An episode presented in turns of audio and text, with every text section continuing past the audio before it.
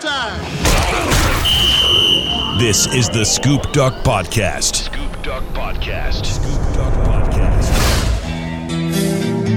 Every game, He's going to go back to throw the ball. Sets up, looks, throws toward the corner of the end zone. It is intercepted! Intercepted! The next of the ball! every story. If we just continue to push and grind and go and take care of our guys, it's going to be built to last.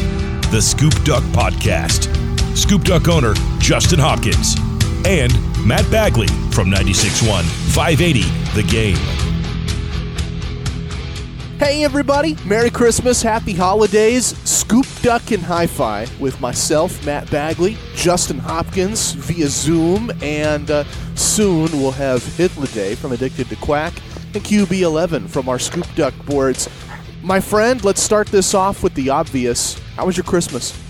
Great. Uh, it was good. Uh, uh, you know, obviously a different year for everybody, not just myself. Um, you know, a different year in what I do from work, and a different year of, you know, uh, of, of people you can have around, not have around, and all those things. But uh, all that aside, we just, you know, you just put. I don't know about you, but I did my best to push all that aside for a couple days, and and you know, we did have family come through. Uh, you know, family that we'd obviously seen in the last six, eight, nine months, however long we've been amongst this pandemic. Um, and we enjoyed it, you know, just had good food and, and, and enjoyed being around each other and played some games and, uh, you know, did presents with the kids, which is always the best part. And, uh, it, it was honestly, it was great. Um, I think I was able to step away from the, from the scoop duck boards for a couple days and, and, and just enjoy, you know, basically being able to do that. So, uh, I'd love to do it all over again, but uh, yeah, I, I'm a big fan of Christmas. It's it's it's my favorite holiday. I just love the time of year. I love you know shopping for people and and having them open something and you know getting something they didn't expect or didn't know they wanted and and you know especially with the kids and then just uh, the aspect of having family around. So that was me in a nutshell. It was it was you know a little bit of chaos for a couple days around the house with people coming in and out, but it was all family and it was all good. How about you? Yeah, yeah, much of the same. Um, I, we keep a pretty tight pod. I, I think that's the uh, the word on vogue this year. Pod between myself, my fiance, my mother-in-law, my father-in-law, and um, and and they live right down the street from us. It's just like a five-minute walk. So we went to their house for Christmas. Uh, the, Hispanic family they made. Uh, my fiance's favorite meal, their uh, pozole, like a Mexican soup, and we just ate a bunch of pozole and uh, stayed up late, stayed up till midnight as Christmas Eve turned to Christmas Day, and then everybody got their gifts. And uh, I, I felt good seeing a smile on my father-in-law's face, knowing how hard he works, uh, how how much of a struggle 2020 has been for him. Um, it felt good you know, seeing my fiance laugh. She's had a tough year, and I've had a tough year, and and it felt really good. Um, we we said it this way: everybody's had to sacrifice. Everybody has had to endure. eh, Certainly, the hardest year of my life, and I think a, a lot of us living through 2020 can can say the same. And the fact that at the end of the year, we're all together and we're all safe I thought was was something to celebrate. So um, that's that's why we celebrated Christmas, and uh, I got a dishwasher for Christmas. I'm I'm totally jazzed about that, man. Uh, forget Yeah, the PS5 and, and all the uh, all the fun stuff people can get. Air fryers, screw it. I got a dishwasher, so I feel on top of the world. Uh, Wel- wel- and uh, welcome to adulthood. Right, Yep. right. And uh, now I get to unwrap one more gift under the tree. I got a bunch of college football to watch this week. Yeah, yeah. As, you know, I- we're recording this on a Tuesday. Uh, the Alamo Bowl's tonight. I've been, you know, been to that game several times in person because normally, normally at, at this time of year, uh, the All American game, uh, which used to be the Army Bowl down in San Antonio, Texas, uh, is usually ramping up practices and, and getting ready for the game on Saturday as well. Uh, so you, you know, the uh, the stadium is right around the corner from the hotel. Uh, you know, been to that game a few times, but excited for the Alamo Bowl tonight because I think Texas versus Colorado is a good matchup. Um, probably one of the better better games of uh, of bowl season this year, at least uh, in my opinion. Yeah. Yeah. Um, how about the, uh, the the game of note, Fiesta Bowl? How you feeling about that on a Tuesday? Yeah, I mean, uh, you know, the Ducks obviously. I don't. I don't know. Do we say they lucked their way into it? Do we say that because they were, you know, uh, stuck to the protocols the best that they were, you know, or you know, or were more more willing to play with less players than other teams? I don't really know. We don't know all the particulars, but yeah, to get into the Fiesta Bowl, awesome game. I mean, Iowa State, you know, just I mean, that's an awesome team to face, and I, and and something for me. I don't think it really comes down to a win or a loss in this game for me. I know that's important. I know that you want to end the season with a win. I understand all of those things, so I don't take that lightly. But I think that this is a, a chance, a big chance for what we've now learned and witnessed to be a very young Oregon football team that's very inexperienced in a lot of ways uh, to not only experience a bowl game, which is big, which is which is just big from an experience standpoint, but also to witness a game against an out of conference opponent that's very good, that's going to test you on every down and make sure that you stick to your fundamentals and don't make mistakes. Uh, you know, all that to me is a very valuable thing for this young team. Now, of course, you know, Mario Cristobal wants to win, these players want to win. All that's important, but along with it is going to be the experience of not only playing in a bowl game, but but but the outcome of the bowl game. I mean, if they win, that's going to be something for them to build on. Uh, you know, into next season. If they lose, there's a lot to learn from that. Why'd we lose? Were we not ready? How do we get ready? What do we need to fix?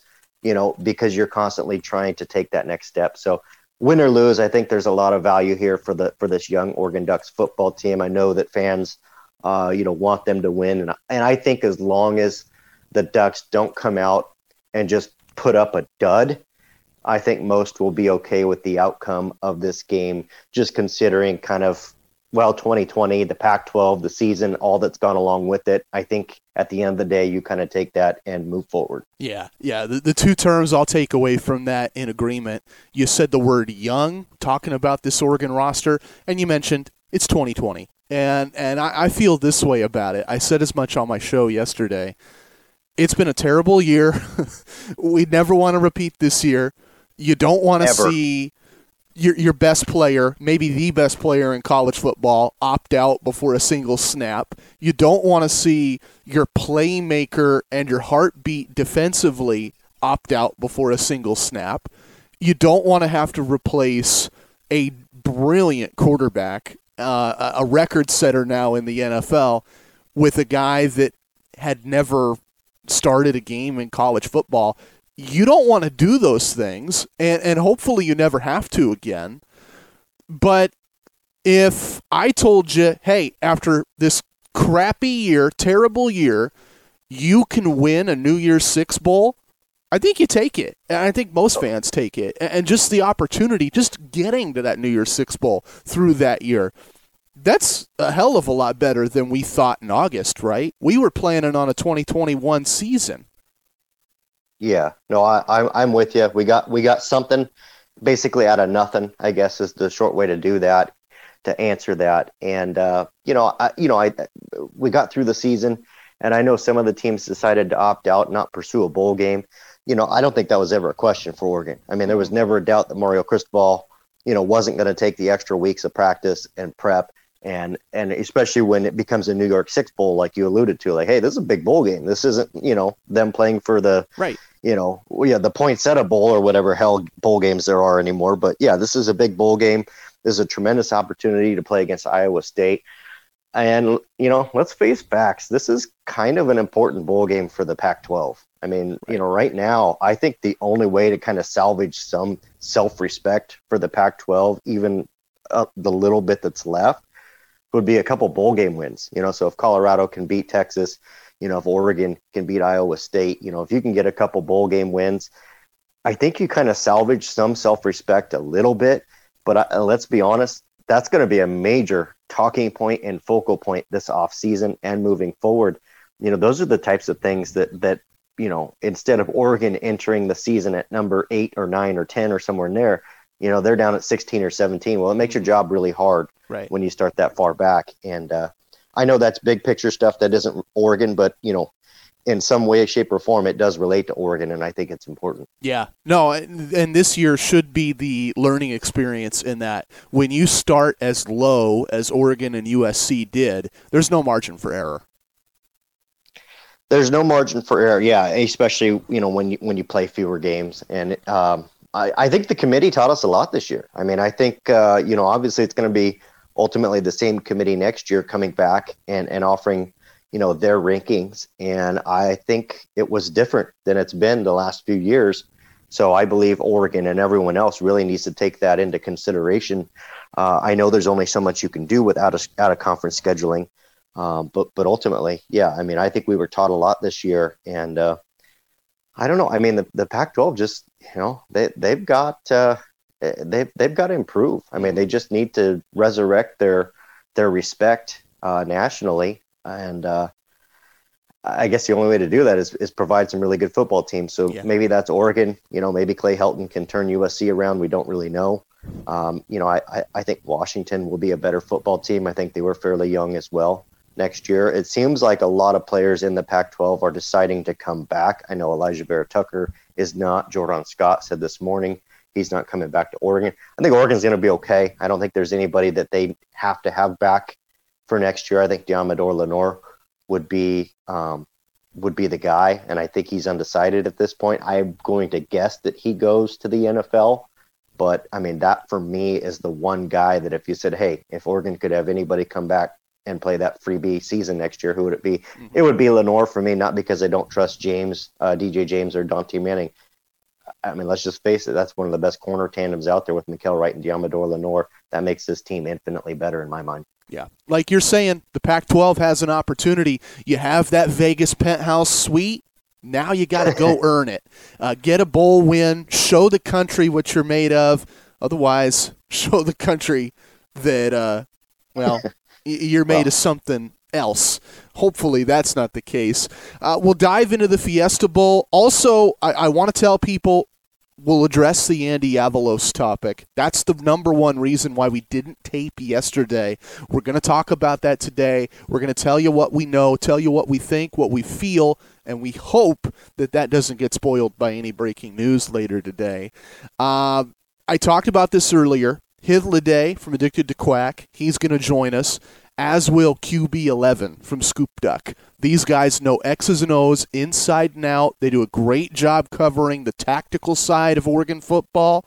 And I think today they can teach us a lot about a team we probably don't know well. Uh, can we can we start that now? Can we just jump right into that? What do you think? Let's hop right into it. I'm ready. All right, all right. Justin Hopkins wants to hop right in. We'll do that next. Scoop Duck and Hi-Fi. Fiesta Bowl, big week, bowl game for the Ducks. And what I love about this matchup is it's a school you probably don't follow intimately. I think that Pac 12 fans generally know the other Pac 12 schools. So you you know Washington because you watch them. You know Oregon State, you know USC, etc. I think generally college football fans know blue chips your Bama, Notre Dame, Texas, Ohio State, what have you. Iowa State, I don't think fits into either category, and and I think back to the um, the real trend of the off season, the big nickel. That's an X's and O's concept I want to talk about today with you guys. I think that's all people really know about Iowa State. Let's start with Hith. What do you know about Iowa State? Uh, too much. Uh, I just watched you know, all eleven of their games and charted them. Uh, the still running through the statistical engine, but uh, um, boy, I, I learned way more about the Big Twelve than I really wanted to. Uh, I put out a tweet a little while ago. Uh, the the most shocking thing about the Big Twelve, frankly, is uh, it, it's the Pac-12 but worse. Frankly, the, the, the there's less talent to go around. Uh, the defenses aren't as good, and the refereeing is atrocious. Um, so actually, uh, c- contrary uh, to your suggestion, Matt, I think if you know the Pac-12, you, you know the Big 12 pretty well. uh, how about you, QB11? Uh, well, I think they're the the best coach team that Oregon's played in two years. Um, it's not not to crap on your Beavers because Jonathan Smith does a great job there, but uh, Matt Campbell and staff, I think they've done a great job just fitting schemes to what they can recruit. They've recruited really well. They've hit on some guys like Bree. We'll talk about Breece Hall, I'm sure, and um, some of the other guys that they have, Brock Purdy. But uh, they just they're just very well coached. They're a very physical team. They just kind of do everything, everything as well as they possibly could given their their athletic uh, measurables. I, I think I certainly agree with that as an excellently coached team. You know, you do not see assignment errors. You don't see them. They know what their strengths and weaknesses are. They lean into their strengths. They don't uh, do dumb stuff that puts their weaknesses exposed. Um, the if schematically they are not the same personnel they are not the same but if oregon fans want a reference point like a quick easy reference point to what the talent versus coaching profile of the team that they're going to play on saturday uh, would be i would point them to wisconsin. It's it's another team where it's like the talent is kind of modest. They have a great running back. They know it and they lean into it. Uh, and you know they get where they get because they're you know uh, because the coaching is excellent, their assignment sound, they know what schematically they want to do, and they go out and execute it. Um, so, you know, obviously, the, like I said, it's not Wisconsin. It's not even a poor man's Wisconsin. They do things very differently. But you want to compare talent profiles, you want to compare coaching. Like, it's not a bad reference point. Um, I guess let's start here. Offensive side of the ball for Oregon, uh, we're pretty well aware of what Joe Moorhead's trying to do. We we did see a little bit more Anthony Brown last week. Uh, actually, a lot more Anthony Brown than we saw all year. What what are, what are the keys for this offense? What do they need to do against this Iowa State defense to be successful? What's kind of the you know the, the keys to set them up for success this week? Uh, QB, why don't you go ahead and start and, and Hith you can follow. I think the number one thing is pass pro. They just they just need to tighten a lot of things up. Um, Iowa State so far this year, I haven't charted nearly as many games as uh, as Hith, but they, they don't bring more than four very often in terms of pass rush. Uh, but they do bring the four in a lot in a variety of different ways. So making sure that Oregon's not not giving one guy a free run when they're only rushing four like they've done several times this year they surrendered several reps of like of that kind to USC. The offensive line just has to do a much better job in terms of protection calls, assignments, um, and picking things up. Not not getting so tunnel visioned on the guy in front of them. If Oregon can do that, I think they've got a good chance because they're going to have to be able to throw the ball vertically. Uh, that's the that's the weakness personnel wise for this Iowa State team. Uh, that's definitely true. In fact, uh, I'm not even seeing rush four very often. They're usually Russian three, um, and and it's not with like stunts or twists or anything. I mean, it's you know it's a 505 front basically or a four I O four I, uh, where you know they line up a nose over the center they line up their ends you know either over or shaded just off the tackles and then they run right at them i mean that's 90% of their pass rush is three dudes running right at him. And the reason I let off talking about like, you know, how shocked I am at the Big 12 is that, you know, in eight of their 11 games, that was all they needed to do because their defensive line was just destroying those offensive lines with simple bull rush. And then they played Oklahoma State and then they played Texas and then they played the better version of Oklahoma in the Pac 12 championship game, or excuse me, the Big 12 championship game. I'm going to do that a lot. Uh, and, and QB is absolutely correct. As soon as the pass rush, you know, as soon as the offensive line holds up against the pass rush, that's it. You know, you, you can set up deep shots and take advantage of these defensive backs who are, you know, they, they just can't hold up in man coverage. They're just not talented enough, especially not against, you know, more talented receivers. Um, and, and that's how you beat them. Now, schematically, Iowa's uh, Iowa State's uh, defense is pretty interesting. And I actually think it's going to catch on more and more. It's very well suited to shutting down air raids because it's uh, you know they, they just drop a lot of uh, folks into coverage. It's sort of difficult to describe this without a whiteboard but you know they are they love gumming up the short intermediate routes with just a bunch of line you know when you watch them it looks like they've got 10 different linebackers and dbs on the field simultaneously. You're like how do they have that many dudes? But you know and so against you know air raid type teams like usc would be destroyed by this defense. Um you know, teams that want to take a lot of, you know, the short march down the field, you know, kind of uh, stuff, or just run the ball into the open space that they're, you know, linebackers who play way off the line, you know, they're, they're willing to let you have five yard runs. They're not willing to let you have 10 yard passes. And they're, but their only way of uh, stopping deep shots is, you know, for the pass rush to get home or to hope that the quarterback makes a mistake. Um, but, you know, if the, if the offensive line holds up and the quarterback throws an, an accurate, you know, deep ball, it's good night. I mean, that's how every team that beat them beat them and and soundly at that. Uh, is this a game? So you know, I know that uh, at least from what I've read so far, Hith, I think you've been pretty pro Tyler Shough. Maybe not pro is probably not the word, but mm. just haven't been ready to you know close the book on him. And I'm not ready and, to give him the hook. I, I think folks who are are being premature. Gotcha uh, based on what we saw uh, against USC, Anthony Brown coming in, do you do you believe that Anthony Brown should get more snaps in this game? Was that just by design? Do you think that was just enough of the mix between the two? Where are you kind of at with this thing?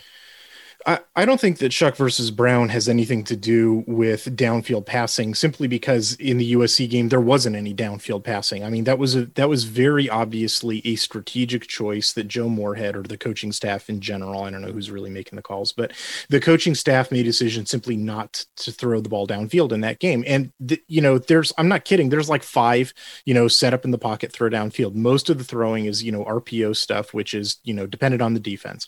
Um, and you know the reason why i think that game does not provide evidence for a hypothesis that the coaching staff favors anthony brown is because brown was also not throwing it deep he was in running specialty packages that were that were other RPO type of plays, you know, and, and, coming from Boston College, where he was the starter for three years, I can tell you because I did film study on that one too. I wrote a whole article about Anthony Brown in the offseason.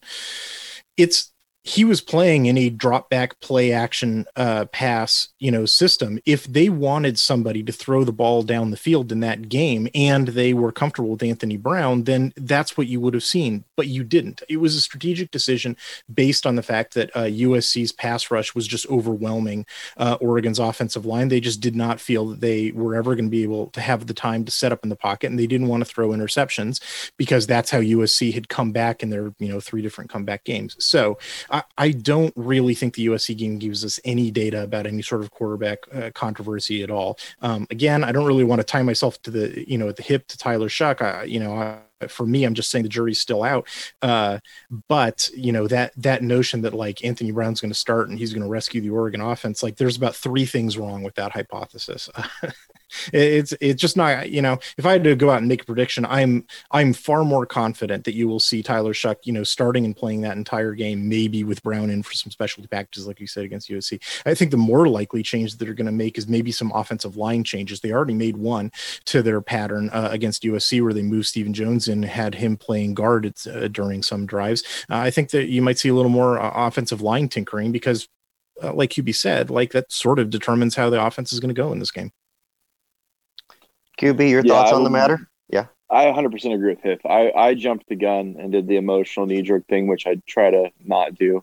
And Hith called me on it when I did it on Twitter. Um, and so that I don't think uh, Shough is a incumbent starter for next year. I think there should be a competition.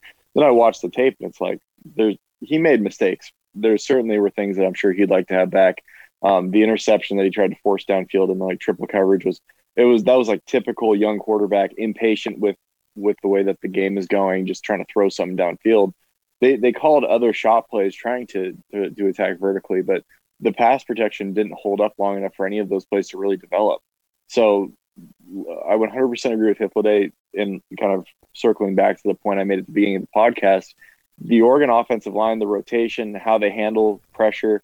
Um, and again, this should be a pretty milk toast vanilla look for them, uh, especially when you compare it to what UCLA and USC was doing, where they're throwing the kitchen sink both in terms of numbers and variety at the Oregon offensive line.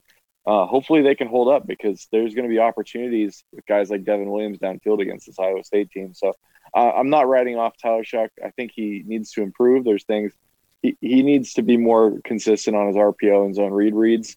Uh, he's probably about 80% right now. Hythloday probably knows the real number.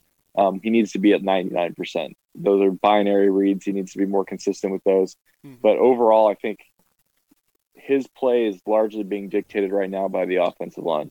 That that's about right. That's how I see it too. Like the there's two different things. Well, really three different things that you need to separate out for quarterback performance. Uh, the people have knocked them on. One is RPO reads, which it, it, against Cal, I count him making five uh, incorrect reads, and that's bad. You know, the, the number should be zero. As QB says, it's a binary thing, and you can you can hit zero percent, and so that ought to be the expectation.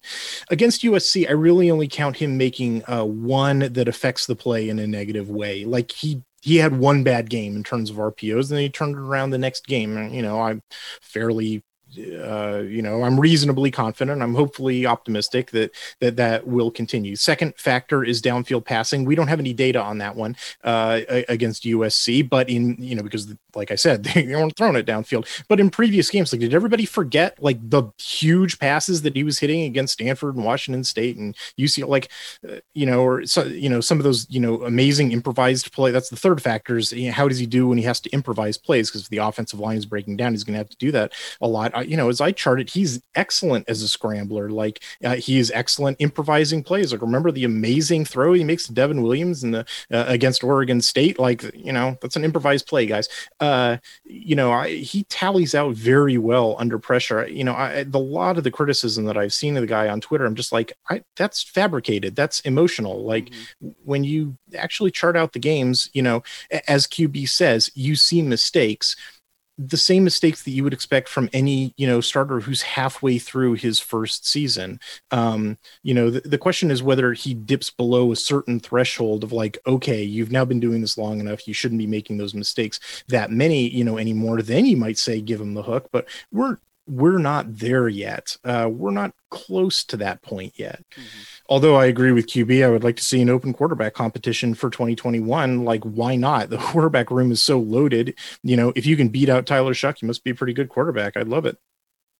So, if you were Joe Moorhead or or Mario Cristobal or both, would you uh, would you use a spot to bring back Anthony Brown next year?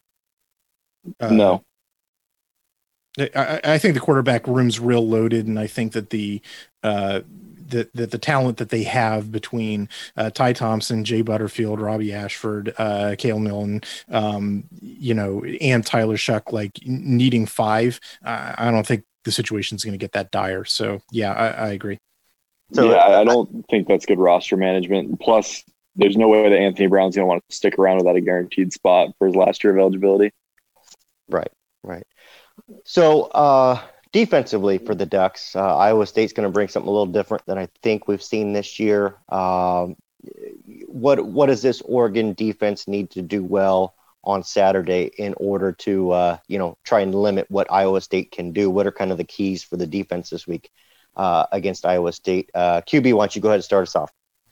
Uh, the first thing is they need to continue on this upward trajectory they've had over the last couple weeks in terms of gap assignment because uh, Iowa State's going to line up in a lot of 12 personnel and try to mash on us. And they've got a really good running back and they've got a mobile quarterback. Um, they, they're a lot like our offense um, in terms of how they like to operate. They like to be in 12 personnel. They do run zone read, they run some RPO, um, but their identity is physicality up front. I don't think that their talent is outrageous in the offensive line, but they're very um, they're very sound technically, and, and they do a good job with positioning. So we need to match that defensively in the front seven. We need to tackle well and then uh, especially in the open field, players like uh, Jamal Hill, any of our outside linebackers, hopefully Adrian Jackson's back for this game. They need to leverage the ball well in space because Brock Purdy's a pretty dangerous runner. I I don't find Iowa State's offense nearly as schematically interesting as I find their defense, and so I, I, I, in my mind, I tend to talk down to them, but I shouldn't because it is still, it is just as efficient. Like I just ran the efficiency numbers. Um, you know, this isn't the full numbers, but you know, in all four quadrants of football, they're at about fifty three percent efficiency. You know, meaning, uh, you know, whether they're running the ball or passing the ball or stopping the run or stopping the pass, they're, you know, they win fifty three percent of their snaps. Um, uh, that is evidence of a well coached team. It's also evidence that they're not overwhelming anybody with talent uh, because you know look at the roster. There, there's they're playing two four stars, um, and, and uh, one of them is the running back Breece Hall, who's very good, um, and you know he's he acts as his own blocker. You've got to you know tackle him because the offensive line uh, is doing a journeyman's job at opening holes for him, but he's really the one who's making the big runs happen. Uh, you know, definitely got to tackle him, you know, the first time around. The other one's a wide receiver who's been named Scates, who's underperforming. Um, they really don't have any wide receivers, frankly, by by far their most, you know, uh, the the wide receiver that they target the, the most is Xavier Hutchinson. Um, uh, he, I would compare him. The reason I made the Wisconsin comparison earlier is that it's sort of like Wisconsin and you know Quintez Cephus last year, where they've got one wide receiver, and if the throw's not going to him, it's not going to a wide receiver.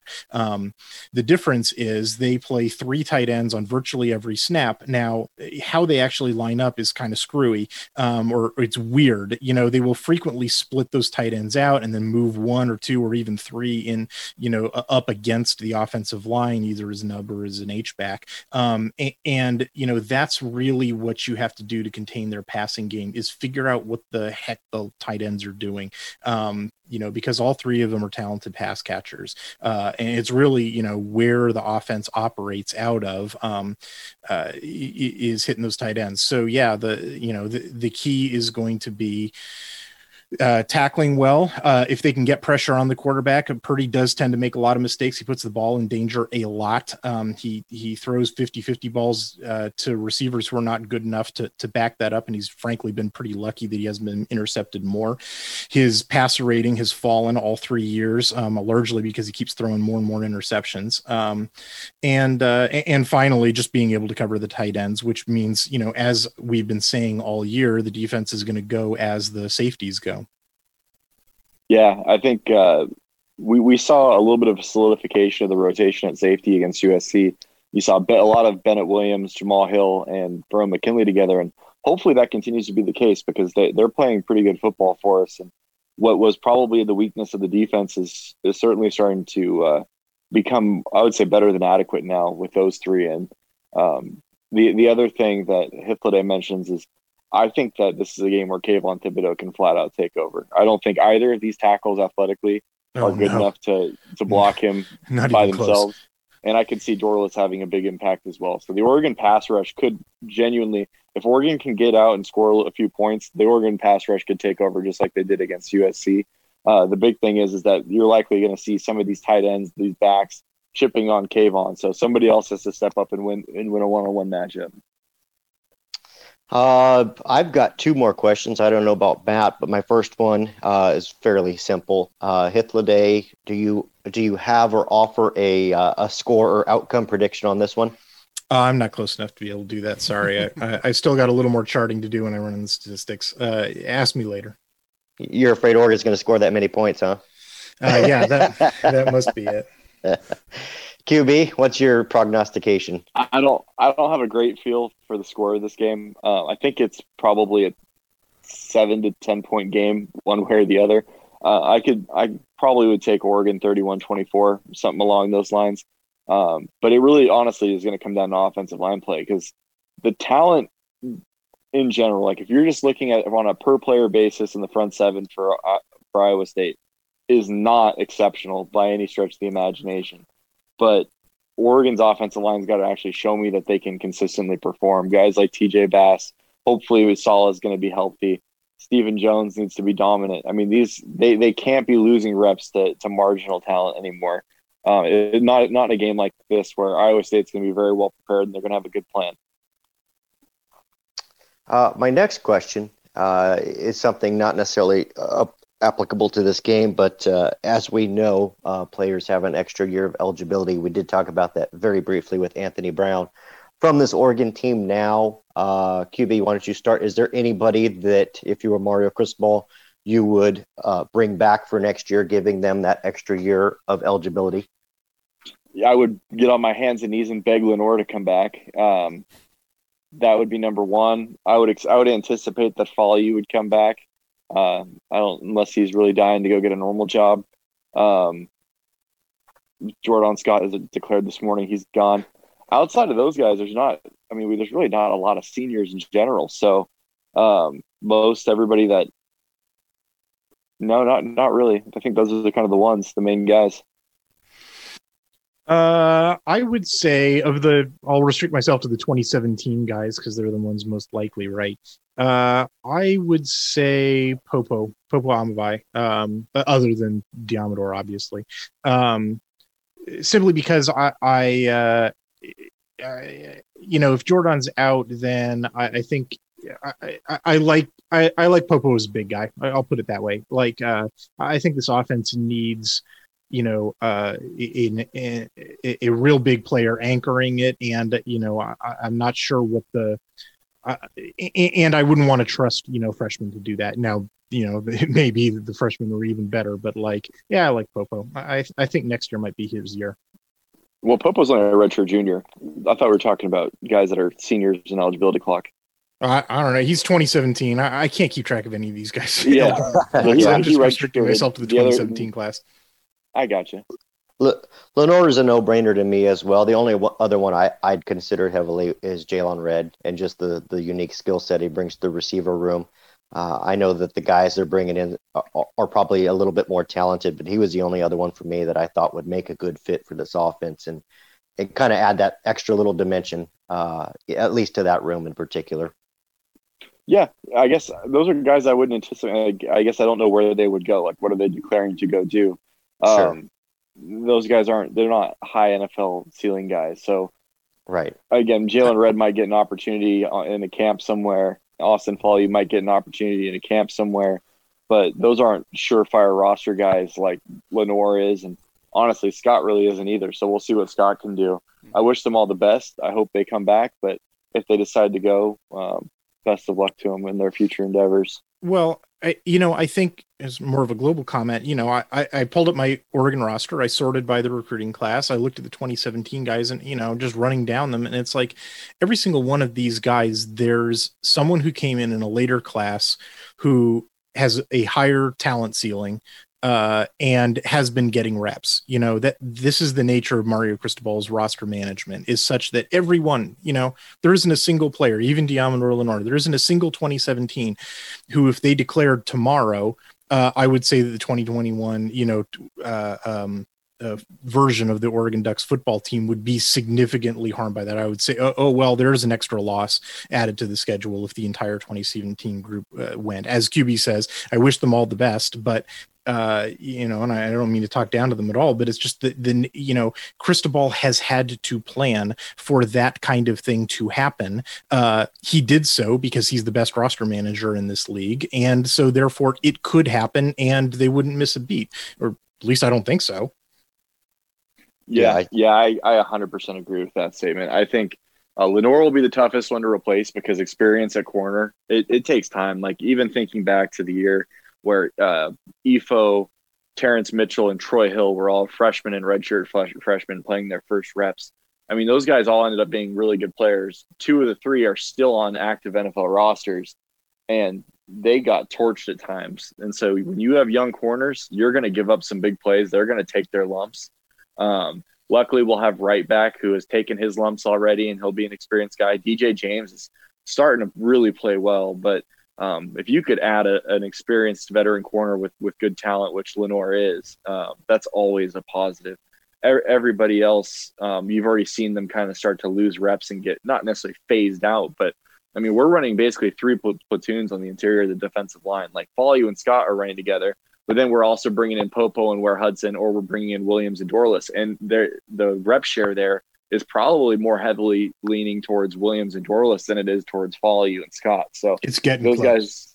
It's it's it's one of those things where, yeah, you're losing two guys out of a six man rotation right now, but you there's been reports. I mean, they're Mosley reports. So you take them for with a grain of salt because the accuracy sometimes isn't always there. But you're seeing reports of guys like Jason Jones and Makael Afaisi starting to get reps with the twos in practice it's like there's there's going to be plenty of bodies on the interior of the defensive line. Um, so whatever happens, happens, and Oregon's going to be fine for it. The biggest losses were taken last year when guys like Holland and Sewell, who are high high level top end of the draft, top half of the draft prospects, are opting out with the year of eligibility left. Whereas these, if you're already on campus as a senior, the likelihood is is that you're you're probably a good player, but from an NFL standpoint, not not nearly the quality. I'll, I'll throw in some shots at other Pac 12 teams because that's what I'm good for, right? Uh, this conversation, the like, well, the 2017 class could go in the 2018, 2019, 2020, 2021 classes are all, you know, so much better that, you know, it doesn't matter. And, uh, and, and and on top of that they have managed that inflection point right? Like they've they've figured out that that is the case and they are playing those guys more so that they are ready to make that replacement. That is not something that i can say about any other team in the league.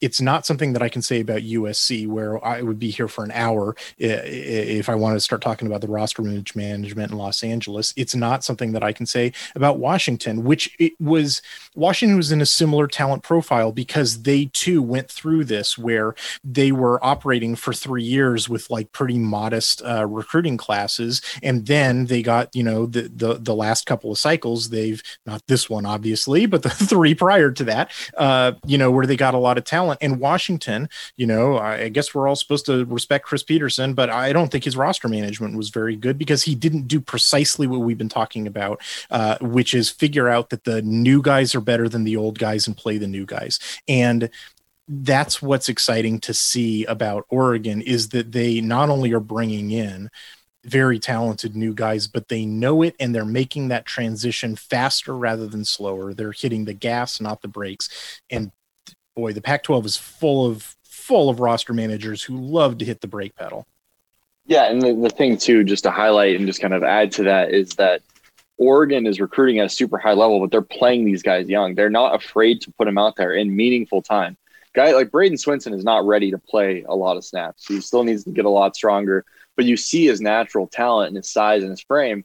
But these reps that you're giving him in meaningful time, like, yeah, you might have a couple unsuccessful plays here and there throughout the course of games in the season that you might not have if you stuck with the more uh, veteran players. But those reps are invaluable over the course of a three or four year career because when we when those guys are soft true sophomores or redshirt sophomores or in this case they'll be true freshmen again next year they're they're going to have substantial experience under their belt that will be invaluable in a normal season and I mean, this is the silver lining of 2020. If if we can find one to this god awful year, it's that like if you properly viewed this season as you know warm up as preseason as training camp for 2021 you know i don't think there's a team in the pac 12 that did a better job of it than oregon did because you know they took that message to heart right? Like they, they actually you know did all of that rotation. I can tell you you know having watched every other pac 12 team and done substantial film study on all of them most of them felt like their backs were up against the wall they had to play their seniors and win now uh, because they couldn't afford that kind of experimentation. They couldn't afford to put the new guys in and give them reps. They needed to win. And, you know, I, I don't want to make excuses for losing to Cal. Like that's not my objective here. But like I could tell you, watching Cal, like Cal wasn't experimenting with new players. Cal wasn't, you know, putting in uh, uh, new schemes or trying out a new package. Uh, you know, they had to win because they were an 0 and 3 team. Oregon didn't view it that way, and I think the record first you know better or worse shows where you know their where their priorities were which is the future. Yeah i mean we, you really just have to look at the participation report in meaningful time. Oregon's playing depending on who's available at that time of week anywhere from probably 30 to 37 guys this year on defense. I mean that those those reps i mean again people were really really hard on troy hill all the way up until his senior year people are going to be really hard on some of these young guys early in their careers. I mean, even even some of the veterans are starting to play better as the season goes on. ISM just had his best game of the year after kind of struggling early. Um, but the, these reps are going to pay just massive dividends after a full real off season. But here, guys, I got to actually hop off the call. I got to deal with some stuff for work. So okay. Um, I'll let you guys finish up. Yeah, Ju- Justin, per- almost you, almost a perfect segue because that's about where I was at. I was out of questions. yeah, yeah, and, and, you asked me earlier if I had any questions. I did, and the guys kept just bringing them up in conversation. I thought this was maybe the easiest interview we've ever done because you guys nailed this. I'm yeah. never certain if that's a backhanded compliment or not. No, no, total. I, I, you don't know this, or you might from all the times we've talked now. I'm Mr. Serious. I don't have a sarcastic bone in my body, literal to a fault. So I mean that in the sincerest compliments. It's uh no, it's nice when when the conversation kind of flows. Uh, that feels more like a natural podcast to me rather than like a Q and A session. Right. You know, answering. So you know, I enjoy when it's you know, hey, you know, Hith says something that that you know I want to take off on a tangent, or you know, QB does, or or you know, or Matt or whoever. It just it makes the conversation flow more naturally. So no, I appreciated all of it, and you know, we definitely appreciate you, Hith, and, and QB for coming on like you've done all year, and and uh, hopefully we can have you on uh, next week and possibly talking about a Ducks win over Iowa State. Looking forward to it.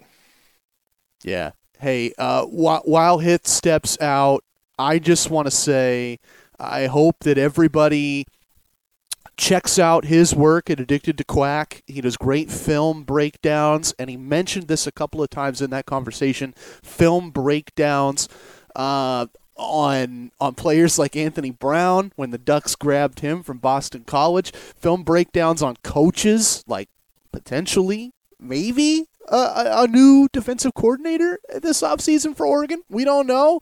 Um, film breakdowns when Joe Moorhead got hired as OC. Film breakdowns on all sorts of stuff. Addictedtoquack.com. And also our friend QB11 at Scoop Duck. He does a ton of work that you Scoop Duck readers know. Breakdown on, on new recruits, on coaches, on the Pac 12. And I love the uh, the game film rooms that he's been doing, where he streams that and, and, basically just has a conversation and a classroom for everybody to learn about the X's and O's of the game. So those guys are doing a lot of great stuff. We love having them, and uh, I'm sure we'll have them again this year. Yeah, I mean, uh, you know, we've kind of become a, a culture, a society of where the why is important. You know, uh, uh, why is Oregon running this particular play? Why is the defense set up in this alignment? You know, the, all those things are going through fans' heads, and when you have somebody explain it to you in the way that Hith or QB11 is able to do, it really answers that why for you. So you, mm-hmm. you still don't have to agree with it, but you can at least say, "Hey, look, I understand why the coaches are doing this. You know, this the statistics, you know, illustrate that you know this sets them up for the best success or or you know whatever the case might be so uh, no i mean their work is is is unmatched in my opinion in our market i know there are other individuals that do it uh, for other teams and that it's a lot more prominent with uh, sec programs uh, not so much with pac 12 schools i think we're we're very fortunate as a fan base an oregon yeah. fan base to have those individuals looking at the Ducks that way because it really answers a lot of the of the whys that the casual fan is, and, and even myself more than the casual fan. I mean, the the intense fan as well. So, uh, and, and I'm glad they're you know so willing to be a part of the show because oftentimes it's pretty short notice, and they're you know like QB11's working it working it in right in between uh, work stops or whatever the case might be to uh, I mean help make our podcast better. So. Yeah. I'm very thankful for them and, and and just having them in general in the market. So yeah, check both them out. Scoop, uh, excuse me, uh, QB11 has a Twitch stream. Uh, I know he tweets about it often. It's on the Scoop Duck board. Uh, and if you don't check out Addicted to Quack, make sure you do look at Hythloday stuff at the very least uh, on their site. He does share it on ours, but you still need to click over to theirs to view it, which mm-hmm. is which is only fair uh, because that's where it's originating from. Yeah. Yeah, hell of a compliment when uh, you you just go out of your way to promote a competitor, basically, but you do it because his stuff is that good. Uh, we, we we got a few things to cover in the rest of the pod. Uh, I want to talk hoops for a few minutes. Want to get into five bowl games that we think you should watch this weekend, but. I, I have to remind people we didn't do a podcast yesterday for this reason. We thought Andy Avalos was going to go to Boise State. Uh, what do you think about that situation, my friend? Um, you know that's that's really intriguing. it's just almost uh, almost very uh, you know Willie Taggart esque. You know, in just the regards. Now this is a DC, not a head coach, but it's pretty well known that there was one job that could open up that could lure Andy Avalos right away, and and it was Boise State. And then it just so happens to have opened up, which you know that's been a pretty steady school uh, as far as coaching goes uh, from its transition to Chris Petersen uh, into Bryan Harsin. And uh, well, here you go. Harson has taken the Auburn job, and now it's open. Mm-hmm. Um, just you know, same thing with with FSU. You know that that school had been had a had a coach in place for forever, and next thing you know, it opened up and just happened to be a matter of circumstance. I, I mean, I think, I think it's pretty clear that Boise State's favors Kellen Moore, uh, the Dallas Cowboys OC. I think that he's the top guy for the job. And I think that that from the onset, something I felt about Boise State is that they would probably like to go offensive minded if possible. Um, I, I, don't think, I, I mean, I think Andy Avalos was going to be under consideration no matter what because of how respected he is there and how much he means to that program. Uh, but I do think that there was a little bit of a push to go offensive minded, and Kellen Moore fits that. But I think Andy Avalos is is right below him. I think he's. I mean, I, I think it's a matter of, you know, can can they make a deal with Kellen Moore? Do they have the money? Um, you know, is he is he that interested or does he want to stay in the NFL? Mm-hmm. You know, obviously we haven't gotten the answer to those questions. I think Boise State's probably giving him some time to to go over that and think about it and possibly present who he could hire as a staff if he were to take the Boise State job. Uh, but I think uh, I think if that window closes there, I think they will immediately pivot to Andy Avalos and, and probably look to lock that thing up. And I think they'll be able to. I mean, let's let's be real. They'll they'll be able to double his salary, you know, from what he's making at Oregon. Uh, he'll be a head coach, which I know he aspires to be. You know, he'll be in control and uh, you know he certainly would love to move back to Boise State. I know he loves the area. So, do we have an answer? No. Will we get one tomorrow? Who knows? Um, you know that's the hard part about this is, you know, the Ducks are are, are three to three to four days away mm-hmm. uh, from their bowl game and preparing for that and a tough Iowa State team, and you have your defensive coordinator obviously being courted for a head coaching job. So. I don't know if it will be answered prior to that bowl game. Possibly that bowl game might be the ultimate audition for Andy Avalos. It's it's kind of tough to say. Boise, that's the thing. Boise State isn't in a bowl game, mm-hmm. so um, you know unless there's a major major press to get going on recruiting, which I understand is important, but I don't know that Boise State's in a position that they need to panic for that at this moment. Perhaps you can take a, a week and see what transpires in the bowl game, and, and maybe that's his audition, or you know, I don't know, but yeah, that's what that's what I know. I think he's definitely one of the top two guys. It just doesn't mean that he'll get the job. Yeah, I've got a couple of thoughts. First and foremost, I think you're 100% right on all the reasons why Boise is a good fit for Andy and why Andy is a good fit for Boise. Um, I think from their perspective, and this is just my personal opinion, I've said this on my show, I've said it on Twitter over the years. I think the dumbest thing that sports teams, professional and college, do is they rush hiring processes. You have a position that is so important, especially in, in college sports. Your head coach is essentially your head coach and the equivalent of a general manager for a professional team because you're going out recruiting players, you're evaluating those recruits, you are handling every aspect of your coaching staff and and the processes and organizations of your team. Uh, you know, Coach K handling the flight itinerary at Duke, things like that. The fact that schools rush these decisions – I think is haphazard and, and, often leads to the wrong decision being made. And so I think the best thing Boise can do in this situation is just wait. If they really want Kellen Moore, the best thing for him and for them is to at least wait out the regular season. That means Sunday. Cowboys play it in the, the morning slot, 10 a.m. If they lose that game, they're not they're out of the playoffs, and Kellen Moore can pack his bags and go to Boise. If the Washington football team wins later that Sunday night, same deal. The Cowboys are out of the playoffs. Kellen Moore can start looking at that blue turf again. If they win, I think it comes down to this. Would you rather wait for Kellen Moore which we see NFL teams do all the time. They'll hold out till a guy has the end of his season. Would you rather wait for Kellen Moore or would you settle for Andy Avalos? Uh, yeah. I, I think that I, am with you. Avalos just spoke at a press conference yesterday. He didn't tip his hand either way. I don't think there's going to be a decision made this week. I think they wait till at least Sunday night, Monday morning, and that's if the Cowboys season ends and then you really see what decision is made. I think if if they're in a rush, if they're in a pinch, and it's close, I think you take Andy Avalos. And if their heart is set on Kellen Moore, I think they wait for Kellen Moore. Yeah, I, I mean, I think the ball is in Kellen Moore's court. I think you know if he's entertaining the idea of going to college as a head coach, you know, there's a great opportunity for him. Let's and let's face it. I mean, you know, no, the Mountain West isn't the Pac-12 or the SEC or the Big 12, but it's pretty respectable, and you're going to walk into a pretty loaded roster. You're going to walk into, right. you know, a, a, team that you can win with. This isn't a rebuild. This is, hey, I'm going to walk in and be competitive from day one.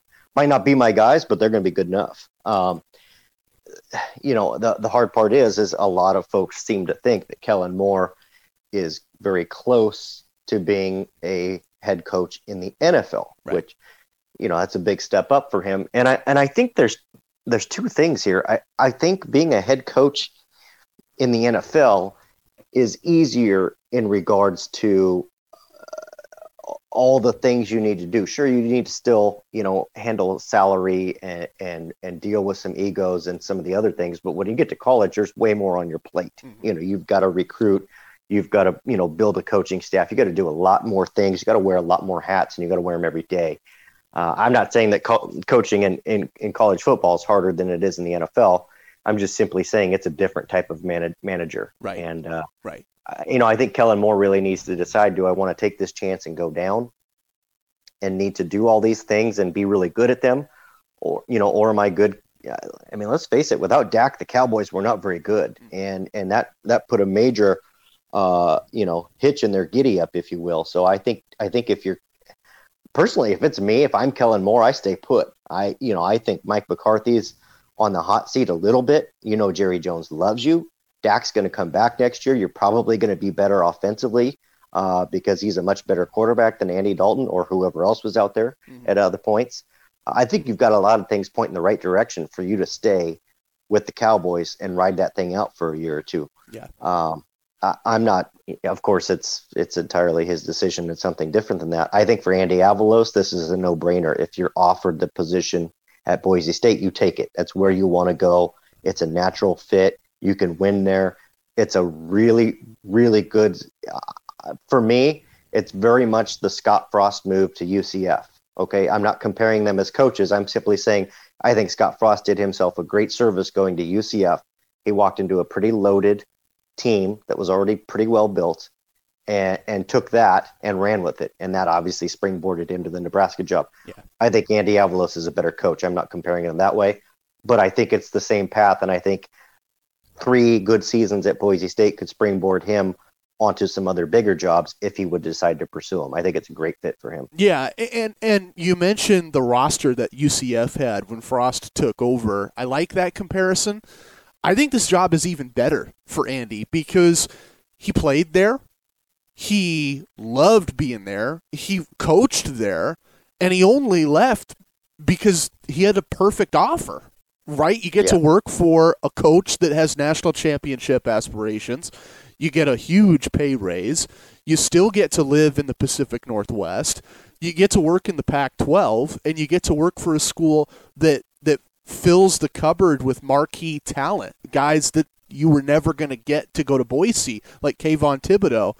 Um, I, I think Oregon made sense for him two years ago, and I think Boise makes sense for him now. Yeah. And I know Jeff Choate's in there too, the the Montana State coach, and that's a great fit too. I just think I just think that it's Kellen Moore and Andy Avalos at the top, with him probably in third.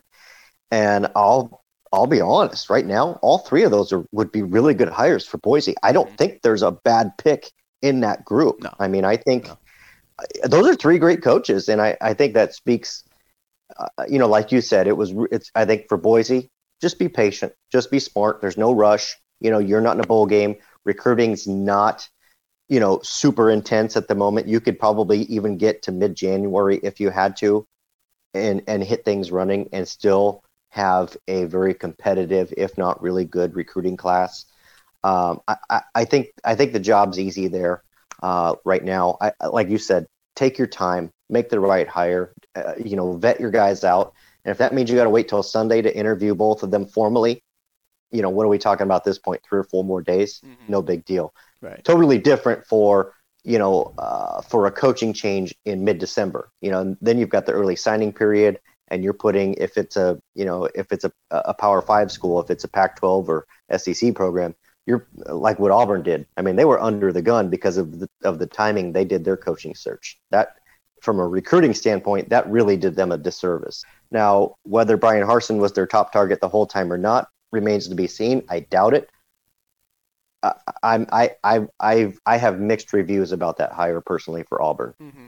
Yeah, no, I, I was I was more fond of it until I read some of the same stuff you did from your Scoop Duck readers. Uh, you've got folks in Boise that that count Boise State as their number two team, and I totally understand that. As one of my college roommates was uh, from Middleton, Boise suburb. People are obsessed about that team over there, and um, and we read a lot of stuff about Bryan Harsin might not be the best guy.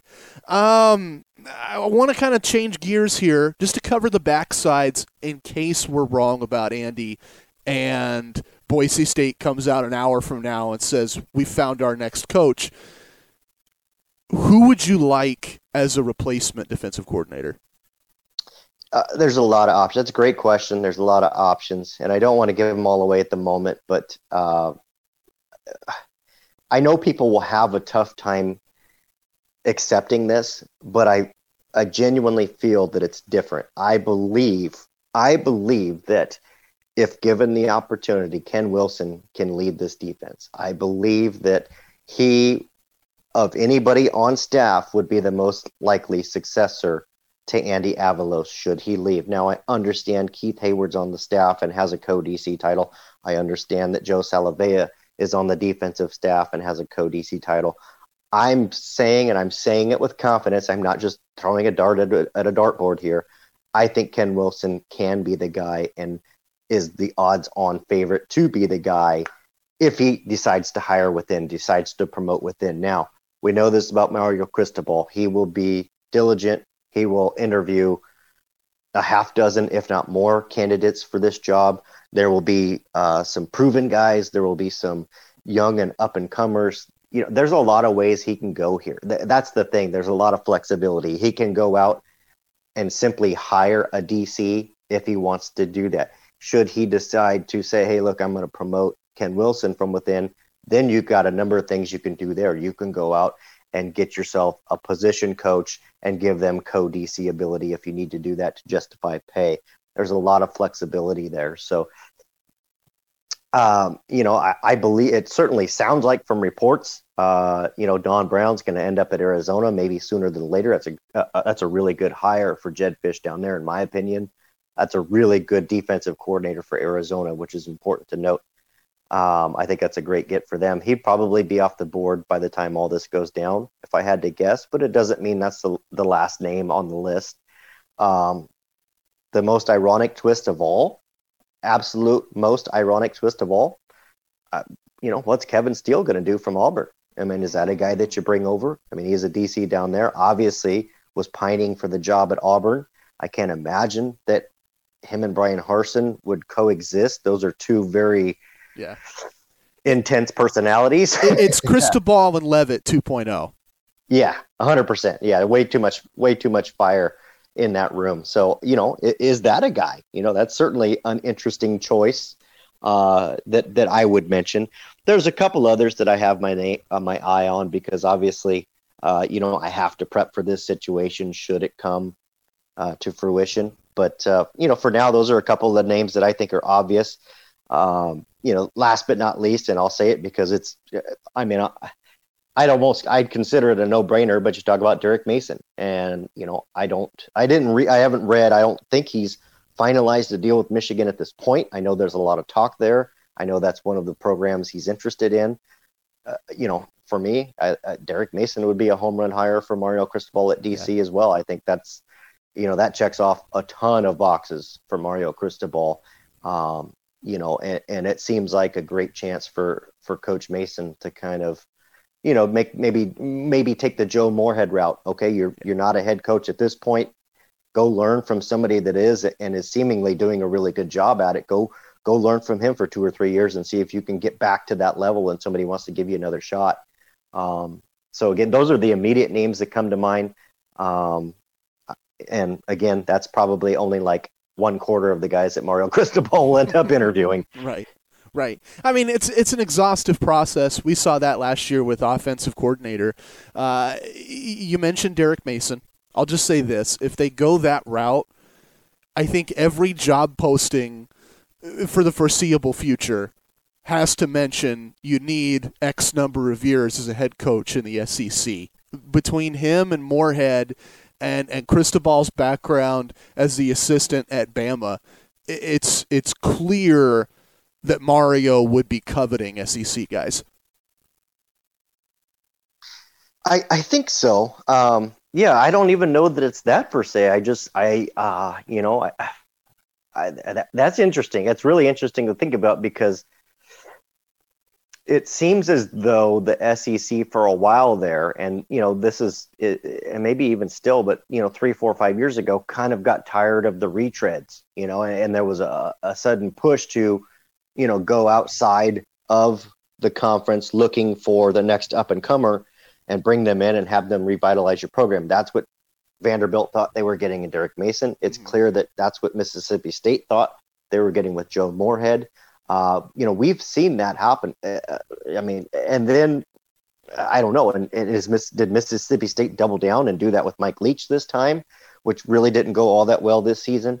Um, you know, I, I, think for Mario Cristobal, do you like those SEC guys? Sure. I mean, why wouldn't you? They they are going to come in and recruit uh, very similar to how he recruits. You know, it's going to be uh, hard nosed. And and I think there's this. I think a lot of people think, all right, when Mario Cristobal hires coaches, obviously he's going to have recruiting in mind. It's not going to be everything, but it's going to be in mind. And and you really want to recruit the Western footprint really well. So he's going to have to get a guy with ties to LA and Arizona or whatever. And I don't think Mario Cristobal thinks that way. I think he believes that a good recruiter can recruit everywhere. Now, sure, will they need to, you know, let's say Bryan McClendon, for the, for instance, he comes from South Carolina, has never been to the West Coast. Mario Cristobal hires him. That guy's a tenacious recruiter. We know that. I mean, he's he's he's got the billing. You know, he's going to recruit. He doesn't have any ties out west, but it didn't seem to hurt him in this cycle, which a lot of the, he- the heavy lifting had already been done. But I think you can give a guy like that a little bit of time to go and develop relationships with these coaches, these seven on seven guys, these high school coaches, these, you know, these counselors, these other people that you need to. And if he can recruit, he can recruit them the same as he can recruit the people back in his other footprint. So um, I, I just I just think that some people place a heavy emphasis on having to have uh, SoCal or West Coast ties, and and I think that's valuable.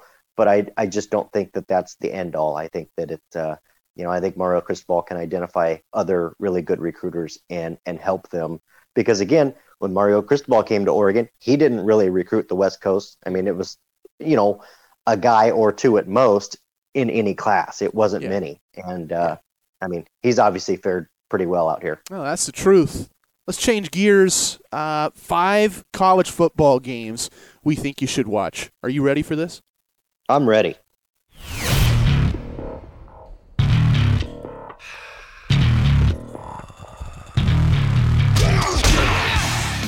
We're not going to count the Fiesta Bowl in this, but we don't need to because there's a lot of good college football this week. I'll go first. I want to start with this one. Thursday morning on CBS, San Jose State, Ball State. I bring this up because of San Jose State, because of how great that story has been this year, because how neat it is that they kept their coach, at least for now. I want to see the Spartans on Thursday. Yeah, I can't believe uh, Brennan didn't end up with a job somewhere. I thought that would have been a, a good hire for Arizona. Um, you know, frankly, Boise State, if they don't want to compete against San Jose State, maybe that's the guy they should have targeted, but maybe they don't have any more money. But yeah, I didn't write that one down, but I did see it. And I, I as soon as you said Thursday morning, I figured I knew where you were going with this thing. And, and, and so, yeah, that's a good one. I think San Jose State will will roll all over Ball State, and and like you said, it's kind of a fun program to watch. Mm-hmm. Yeah, yeah. You you talk about how Boise just has an easy time recruiting. San Jose State has so much potential to be right there with them because of the Bay Area. Yeah, there's a lot of talent in the Bay Area. I think people should know this about me. I, I preach the Bay Area often. I think there's a lot of overlooked talent there year in and year out. I know Oregon has had great success in the Bay Area the last decade, pulling some really great players out of the area. And uh, you know, I, I, think a guy like you know, I, I, think San Jose State and a guy like Brennan recognized that and said, "Hey, we just really need to recruit this area really well, and not move outside our footprint." And I think he's done that and been successful with it. So, yeah, credit to him, and that's been a great coaching story. Um, I know earlier I mentioned the Alamo Bowl, which is later tonight, Texas versus Colorado, six o'clock on ESPN. I think that's going to be a good game. I think that could be a great thing for the Pac 12 if Colorado could beat Texas. I think it'll be a tough game, but I think that is an opportunity for, for, for Colorado to really help the the uh, identity of the Pac 12 if they can get a win later tonight. So that's one of mine as yeah. well. I didn't have that game, but I respect it because this is Colorado's season. They didn't get a Pac 12 title game. The, the, the team bus literally had to park halfway between Boulder and LA in case they had to play in the Pac 12 title game. This is their season. This is their chance. And I think they make the most of it. Yeah, no, I agree. Uh, next for me would be, you know, tomorrow being Wednesday, uh, the Cotton Bowl, Florida versus Oklahoma. Uh, I, I, think that'll be a good game. Uh, clearly, Vegas agrees because it's a three point spread. Oklahoma's the favorite there, 5 o'clock ESPN.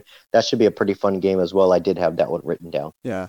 Yeah, I, I didn't have it just because I thought those teams underperformed a little bit for me this year, but I get it. And I look at it this way anytime you have two blue chip programs in college football clash, it's worth watching.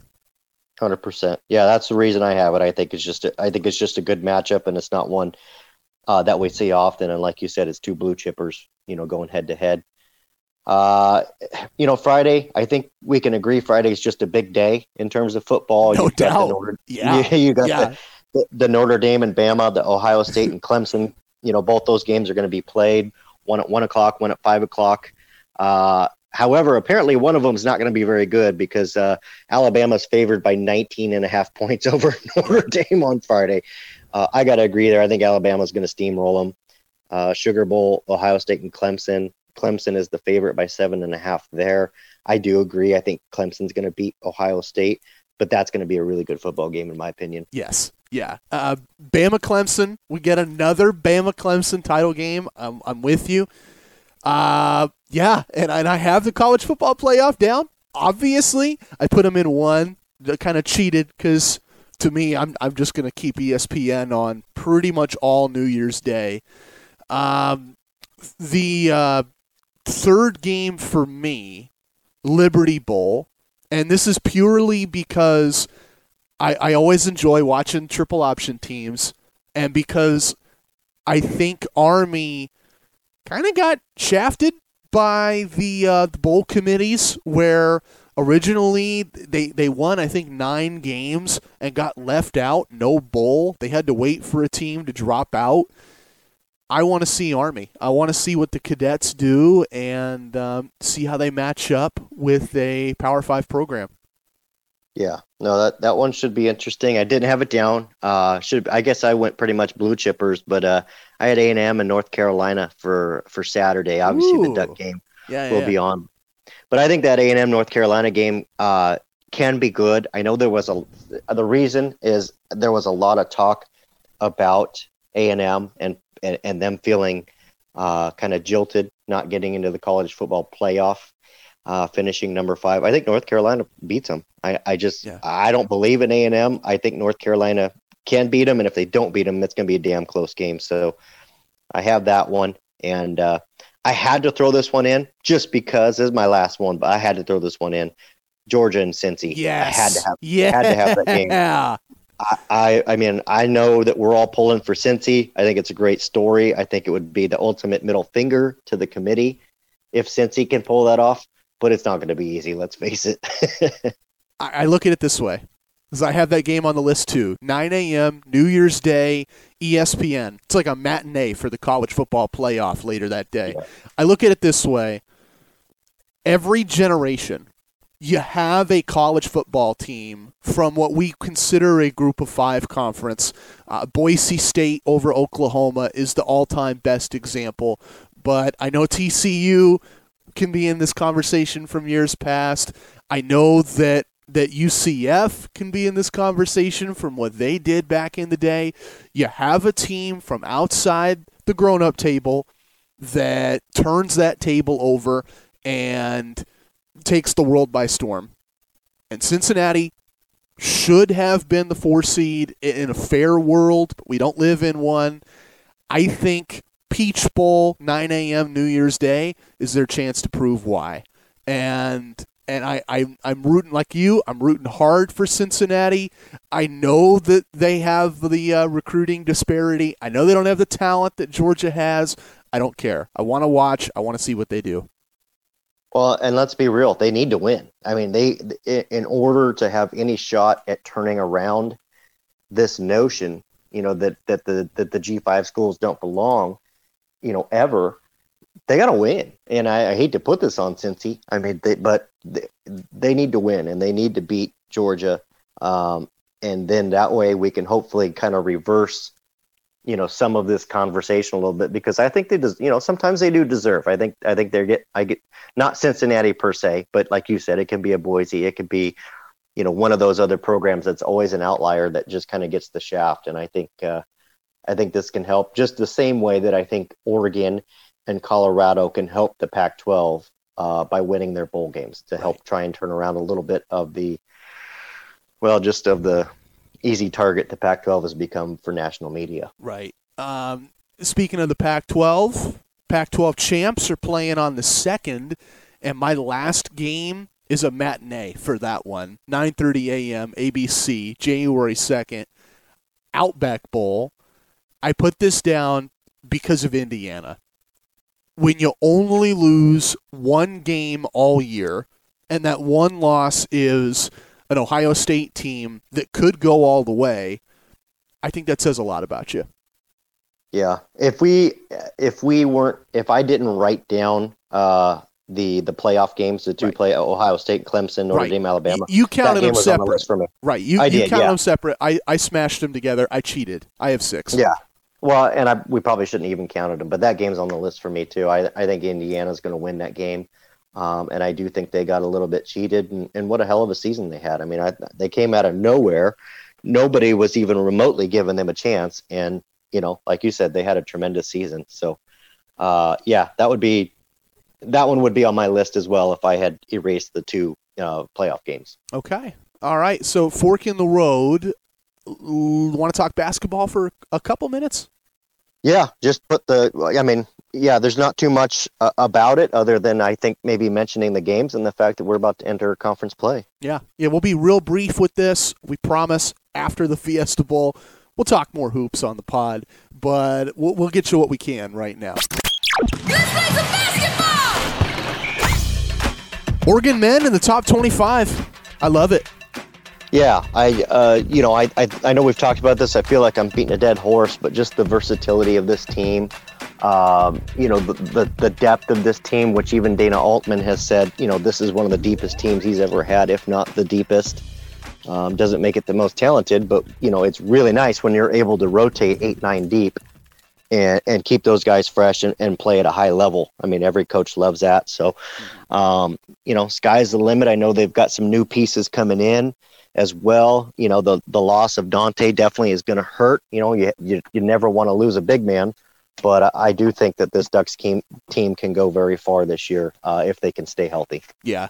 Uh, I, I will point out they got the Bay Area schools this weekend, uh, Stanford and Cal. I think Cal is extremely beatable. Oregon State took care of them really early in December. And uh, Stanford might be the inverse of that. They might be tough to top. Uh, shootout with Arizona back in mid December. I am I'm really excited to see how this Duck team stacks up if you go 2 and 0, wow, you're the class of the conference.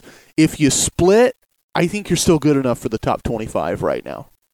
Yeah, and and, and again, uh, this is a team that that's got a lot of new pieces to it. It's going to get better. I mean, unless they suffer a huge string of injuries, they're going to get better. And I think if you can just, you know, play consistent, good basketball right now, you'll take that. And then obviously, you know, once you head into February, once you start getting into March, hopefully you can turn it up a notch. Yeah. And the ladies are playing the LA schools this week. Uh, USC Friday night. Uh, if you live in the Eugene area, obviously you can turn in your radio for that one. I think they air those on uh, 590, the AM. And then Sunday, to me, this is one of the biggest games of the year. UCLA comes to town Sunday, 1 o'clock.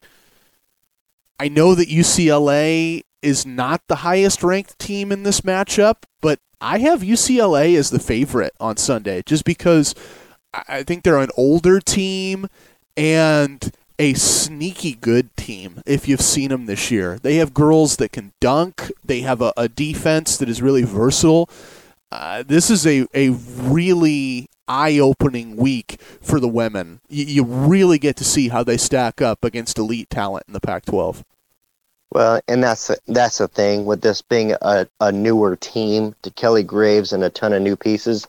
I think if if they're gonna lose, it's gonna be early in the season. I think you know probably by the end of the season, again like a Dana Altman team, he'll have them humming. It doesn't mean they can't lose, but I think they'll be playing pretty good basketball once again uh, if they're healthy.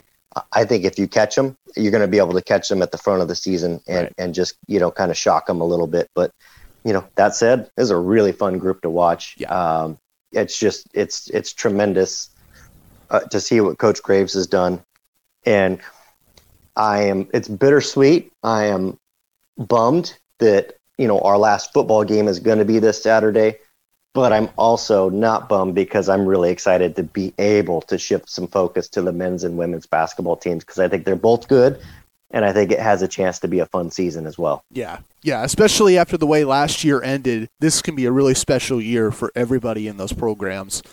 Uh, well, we're doing great on time. How about lock of the week? Lock of the week. If I gave you all one guess on what we were going to talk about, I think you'd all nail it. Lock of the week, Fiesta Bowl, Oregon plays Iowa State. Lock of the week. What, what's your strongest prediction for this game, my friend?